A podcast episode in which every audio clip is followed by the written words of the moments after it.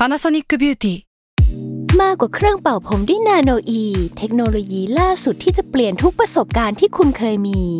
นาโนอีมอยส์เจอร์พลัสเพิ่มความชุ่มชื้นให้เส้นผมหลังใช้งานมากขึ้นถึง 18 เท่า พร้อมชะลอการเฟดของสีผมสำหรับคนชอบทำสีผม ดูแลความชุ่มชื้นทั้งเส้นผม หนังศีรษะและผิวคุณ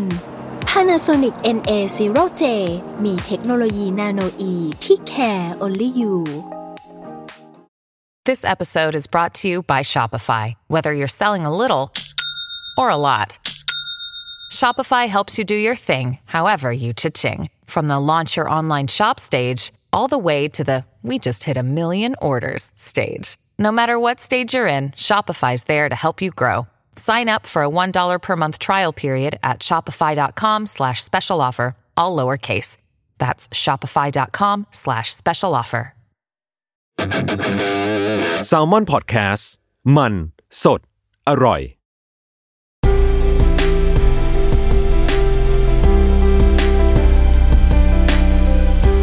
อินเอียร์พ็อกเก็ตบุ๊กหลับตาฟังหนังสือ จากหนังสือ End of the Road ฉากสุดท้ายของชีวิต เขียนโดยโตมร ศุขปรีชา บทที่ 10 ซาโตรุ อิวาตะ ความสนุกในชีวิตของเกมเมอร์คนหนึ่ง ตอนที่เครื่องเกม Wii ออกวางตลาดใหม่ๆ จำได้ว่า ผมขวนขวายหาซื้อ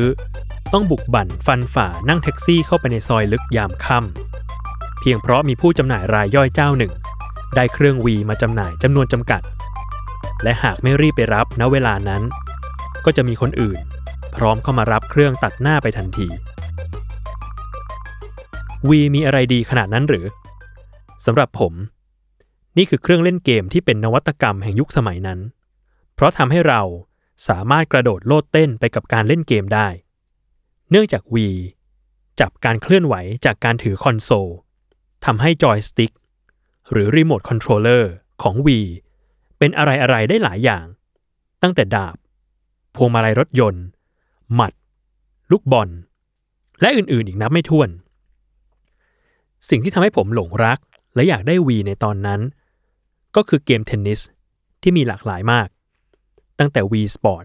ที่ใช้ตัวเล่นเป็นอวตารน่ารักน่ารักที่เรียกว่ามี อันเป็นตัวแทนของเราในโลกของ Wii รวมไปถึงเกมอย่าง Grand Slam Tennis และ Virtual Tennis ที่ทำให้เรารู้สึกว่ากำลังเล่นเทนนิสจริง ๆ ด้วยการกระโดดโลดเต้น เหวี่ยงแขน และฝึกหัดตี วีทำให้การเล่นเกมกลายเป็นกิจกรรม หรือ Activity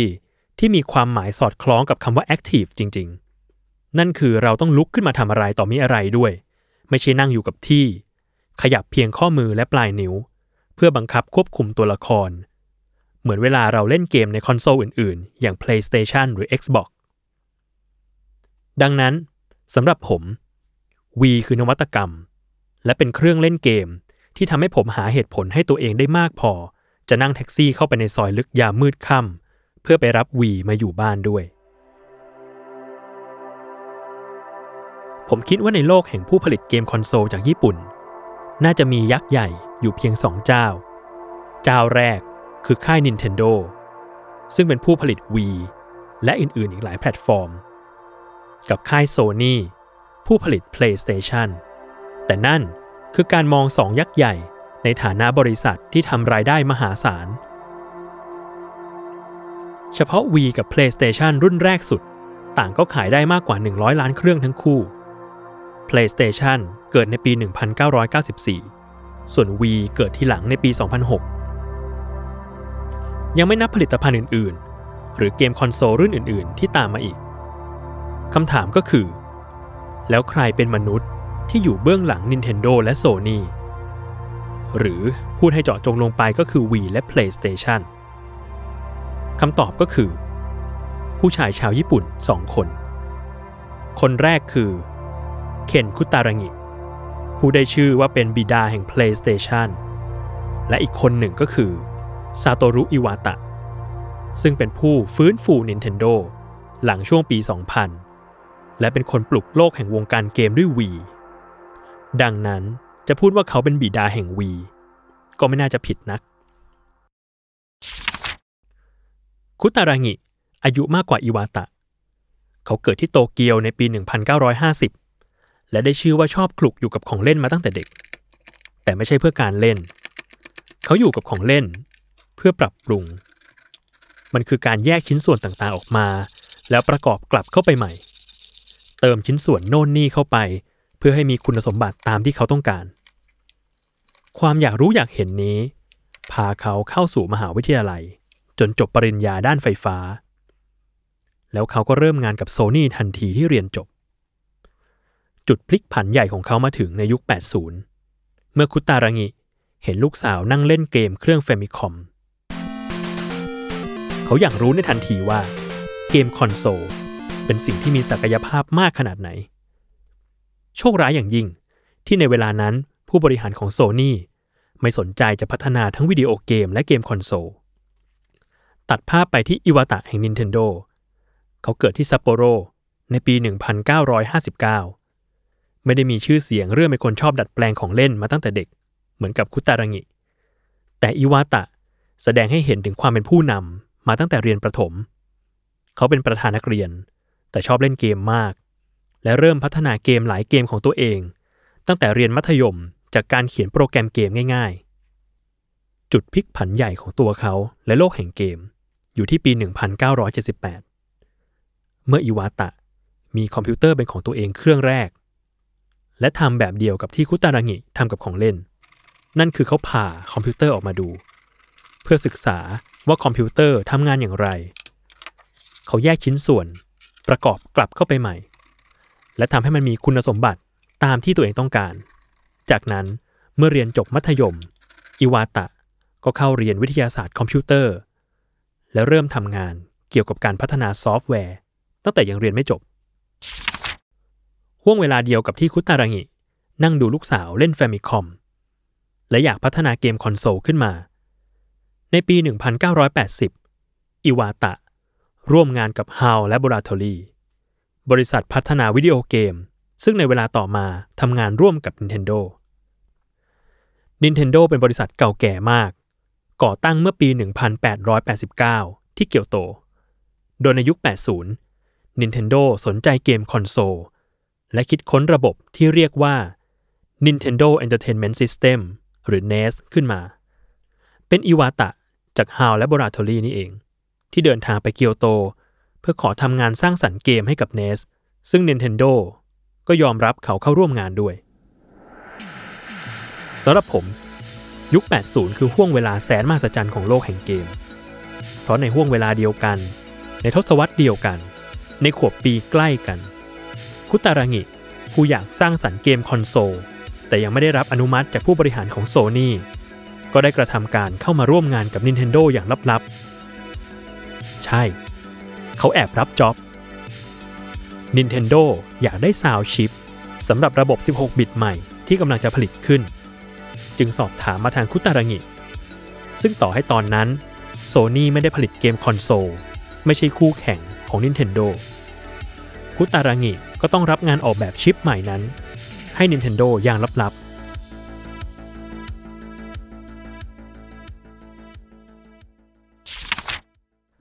แต่ความลับไม่เคยมีในโลก ไม่นานนัก โซนี่ก็รู้เรื่องนี้และโกรธหนัก โชคดีที่ CEO ของโซนี่ในตอนนั้น เห็นความสามารถของคุตารางิและเห็นว่าสองบริษัทไม่ได้เป็นคู่แข่งกัน จึงยอมให้เขาทำงานนี้จนจบ ดังนั้น ในทศวรรษเดียวกัน ทั้งคุตารางิและอิวาตะ จึงได้ร่วมงานในบริษัทเดียวกัน คือ Nintendo โดยที่ทั้งคู่ต่างก็ไม่ได้เป็นพนักงานประจำ อย่างไรก็ตาม ด้วยความที่ Nintendo เห็นว่าเกมคอนโซล เป็นได้แค่แฟชั่นชั่วครั้งชั่วคราว ไม่ใช่ของที่ควรลงทุนอะไร ประกอบกับคุตารางิสบช่องเห็นโอกาส จึงเสนอกับทางบริษัท ให้ลองผลิตเกมคอนโซลขึ้นมา หลายคนในปัจจุบันอาจไม่เชื่อว่าในช่วงแรกนั้น ทั้งโซนี่และ Nintendo ต่างจับมือร่วมมือกันทำเกมทำให้เกมคอนโซลยุคแรกเริ่มของโซนี่สามารถเล่นกับระบบของ Nintendo ได้ด้วย แต่แล้วในที่สุดเมื่อไม่สามารถตกลงกันได้ในเรื่องธุรกิจ Nintendo กับ Sony ก็ต้องแยกทางกัน แล้ว PlayStation เครื่องแรก ก็ออกวางจำหน่ายในญี่ปุ่นเมื่อปี 1994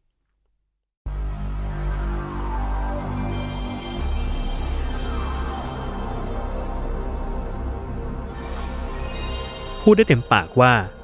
นั่นคือลูกของคุตารังิในส่วนของอิวาตะ เขาโดดเด่นมีชื่อเสียงมากขึ้นเรื่อยๆ ในหมู่นักเขียนโปรแกรมและเกมเมอร์ทั้งหลาย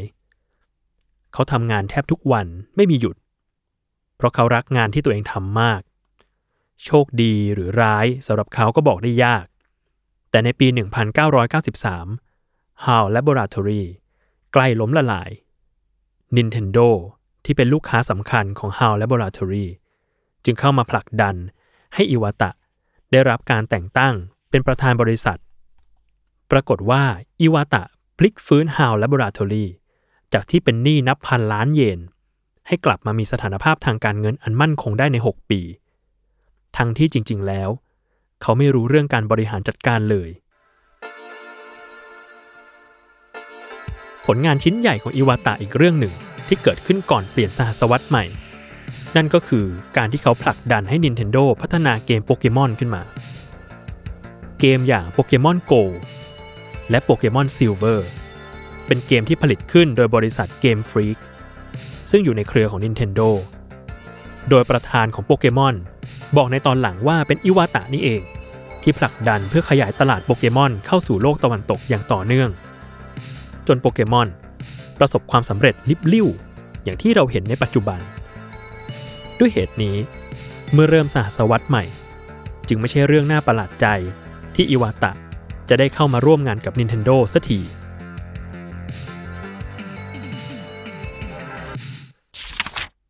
ตอนนั้น Nintendo แทบจะเป็นธุรกิจครอบครัว คนที่เป็นประธานบริษัท จะต้องเกี่ยวเนื่องกับตระกูลยามาอุจิ แต่ในปี 2002 อิวาตะกลับได้ขึ้นเป็นประธานบริษัทคนที่ 4 และถือเป็นคนแรก ที่ไม่ได้เกี่ยวข้องอะไรในทางสายเลือด ทว่าตระกูลยามาอุจิยินดีอย่างยิ่งที่อิวาตะมารับตำแหน่ง อย่างไรก็ตาม แม้จะดูเหมือนว่า Nintendo ทำกำไรได้อยู่ แต่พวกเขากลับส่วนเซอย่างเหลือเกิน คุณคงเดาได้ใช่ไหม ว่าใครทำให้ Nintendo ส่วนเซ ใช่แล้ว PlayStation ของ Sony และ Xbox ของ Microsoft นั่นเอง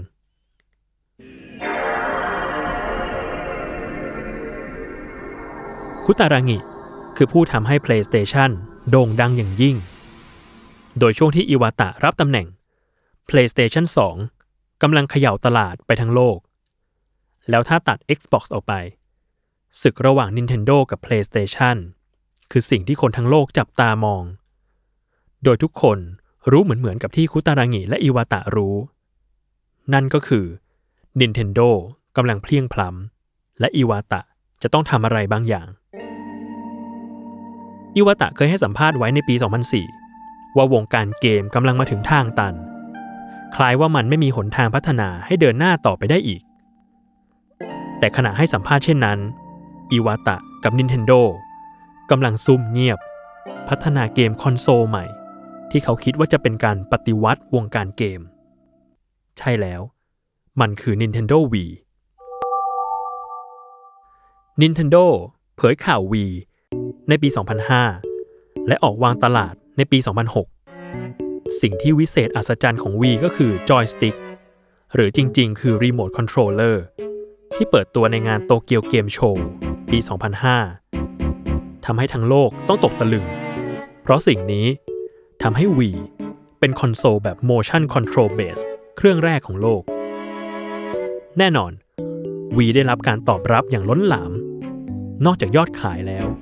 ยังได้รับรางวัลมากมาย เช่นรางวัล Best Hardware จาก Game Critics Awards รางวัล Most Innovative Products of the Year จากนิตยสาร PC World หรือรางวัล Innovation of the Year จาก Golden Joystick Awards และกระทั่งรางวัลเอมมี่จาก National Academy of Television Arts and Science ก็เคยมอบรางวัลให้ในหมวดเกม Controller Innovation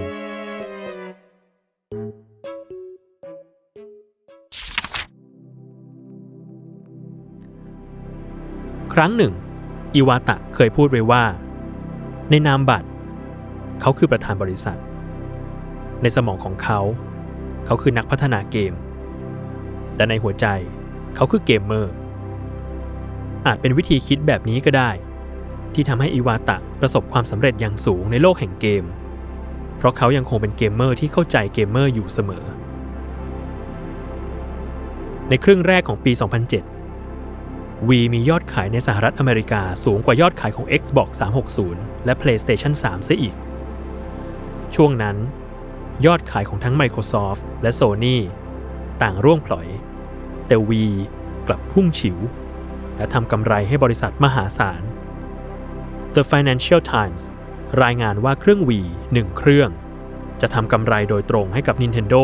13 เหรียญสหรัฐในญี่ปุ่น 49 เหรียญสหรัฐในสหรัฐอเมริกา และ 79 เหรียญสหรัฐในยุโรป ซึ่งก็ต้องลองคูณกันเอาเองว่า หากเครื่อง Wii ขายได้ 100 ล้านเครื่อง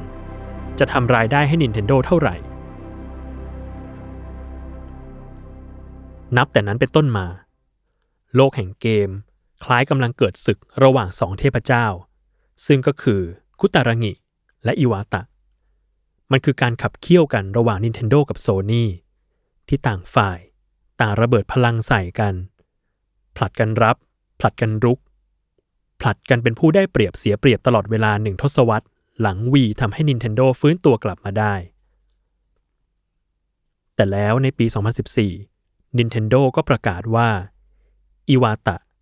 จะไม่ได้เข้าร่วมงานใหญ่ คืองาน E3 2014 หรืองาน The Electronic Entertainment Expo 2014 ซึ่งยักษ์ใหญ่ในวงการเกมทั่วโลกต้องไปรวมตัวกัน คล้ายงานชุมนุมมังกรซ่อนพยักในโลกของเกม เขาป่วย ก่อนหน้านั้นราวปีกว่าๆ อิวาตะไปตรวจร่างกาย แล้วดันพบเนื้องอกในถุงน้ำดี แม้มีการรักษาอย่างต่อเนื่อง แต่อาการของเขาก็ไม่ดีขึ้น นั่นจึงเป็นสาเหตุที่ทำให้อิวาตะไม่ได้ไปร่วมงาน ช่วงนั้น สิ่งที่สุดลงไม่ใช่แค่สุขภาพของอิวาตะเท่านั้น หาก Nintendo ที่พลิกฟื้นขึ้นมา ก็เริ่มเป็นไปตามวัฏจักรแห่งชีวิต นั่นคืออยู่ในช่วงขาลง มีหลายปัจจัยที่ทำให้วีค่อยๆคคลายความนิยมลง กระแสหนึ่งที่อิวาตะอาจเคยคิดอยู่แล้ว แค่ยังไม่ได้ผลักดันให้ Nintendo เดินไปอย่างจริงจังนัก ก็คือโลกแห่งเกมออนไลน์ ช่วงนั้นเป็นช่วงที่มีผู้เล่นทางธุรกิจใหม่ๆ เข้ามาแข่งขันมากมาย แถมเกมออนไลน์นั้นซื้อง่ายขายคล่องมากกว่า เพราะไม่ต้องผลิตฮาร์ดแวร์ ซึ่งคลื่นลูกใหม่นี้ ไม่ได้กระทบเพียง Nintendo แต่กระทบทั้ง Sony และ Microsoft ด้วย แต่ละบริษัทต่างต้องหาวิถีทางใหม่ ๆ เพื่อจะเอาตัวรอดในสถานการณ์ยากลำบากนี้ให้ได้ ว่ากันเฉพาะ Nintendo ในปี 2013 กำไรลดลงถึง 30% Nintendo จึงมีแผนเลิกออฟพนักงาน ทว่าอิวาตะ ในฐานะประธานบริษัท ได้ตัดสินใจทำเรื่องที่หลายคนคาดไม่ถึง นั่นคือ เขาเลือกที่จะตัดเงินเดือนของตัวเอง และผู้บริหารอื่นๆลง 50%เพื่อจะได้ไม่ต้องเลิกออฟพนักงานระดับล่าง แต่เวลานั้น คล้ายว่าสิ่งที่เคยทำให้ Nintendo ฟื้นตัว ดันย้อนกลับมาทำร้าย Nintendo เสียเอง เพราะ Wii U ซึ่งจะมาแทนที่ Wii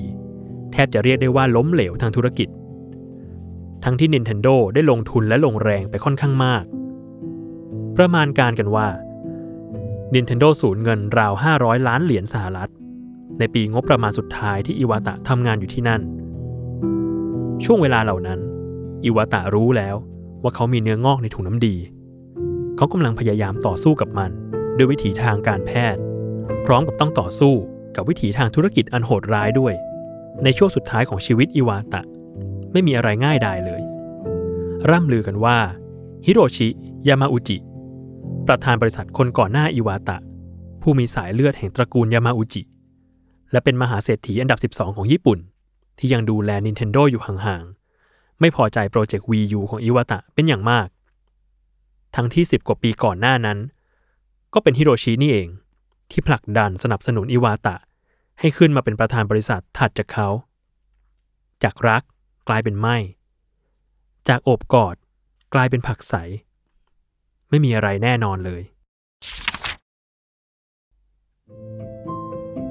อิวาตะต้องผ่าตัด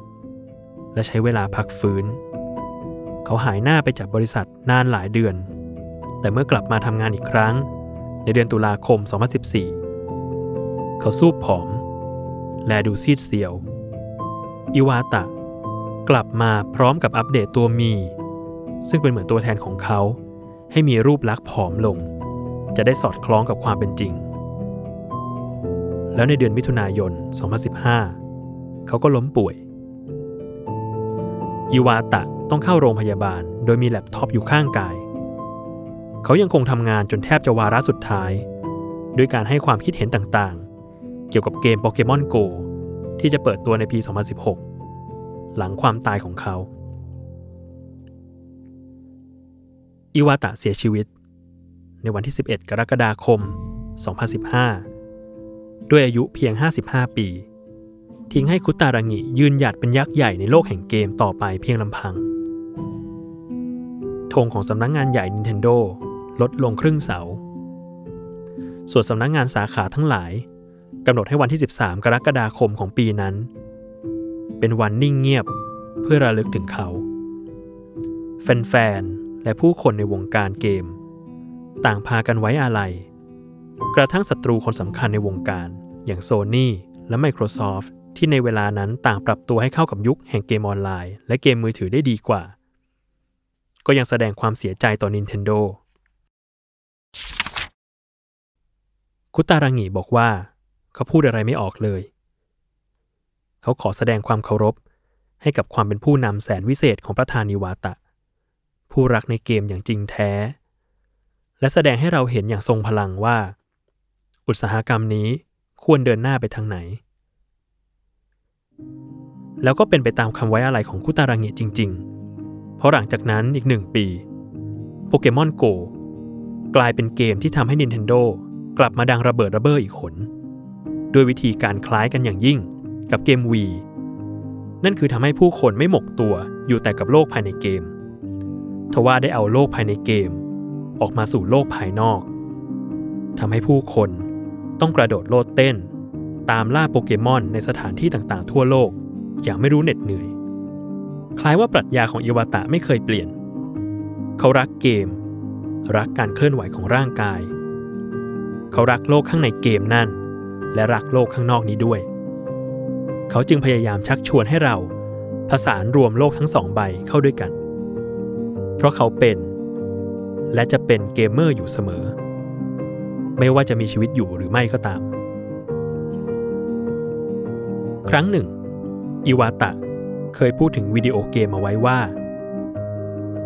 Video games are meant to be just one thing fun fun for everyone วิดีโอเกม ควรมีไว้เพื่อสิ่งเดียวเท่านั้น นั่นคือความสนุก สนุกสำหรับทุกๆคน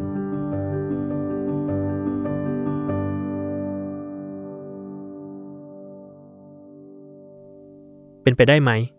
ที่เมื่ออะไรอะไรก็ไม่สนุกอีกแล้ว เขาจึงเลือกที่จะไปสนุกต่อที่อื่น ที่อื่น ที่ที่สุดแล้ว เราล้วนจะทิ้งความยุ่งเหยิง และภาระแห่งการมีชีวิตอยู่ เพื่อตามเขาไปสนุกด้วย ในสักวันหนึ่ง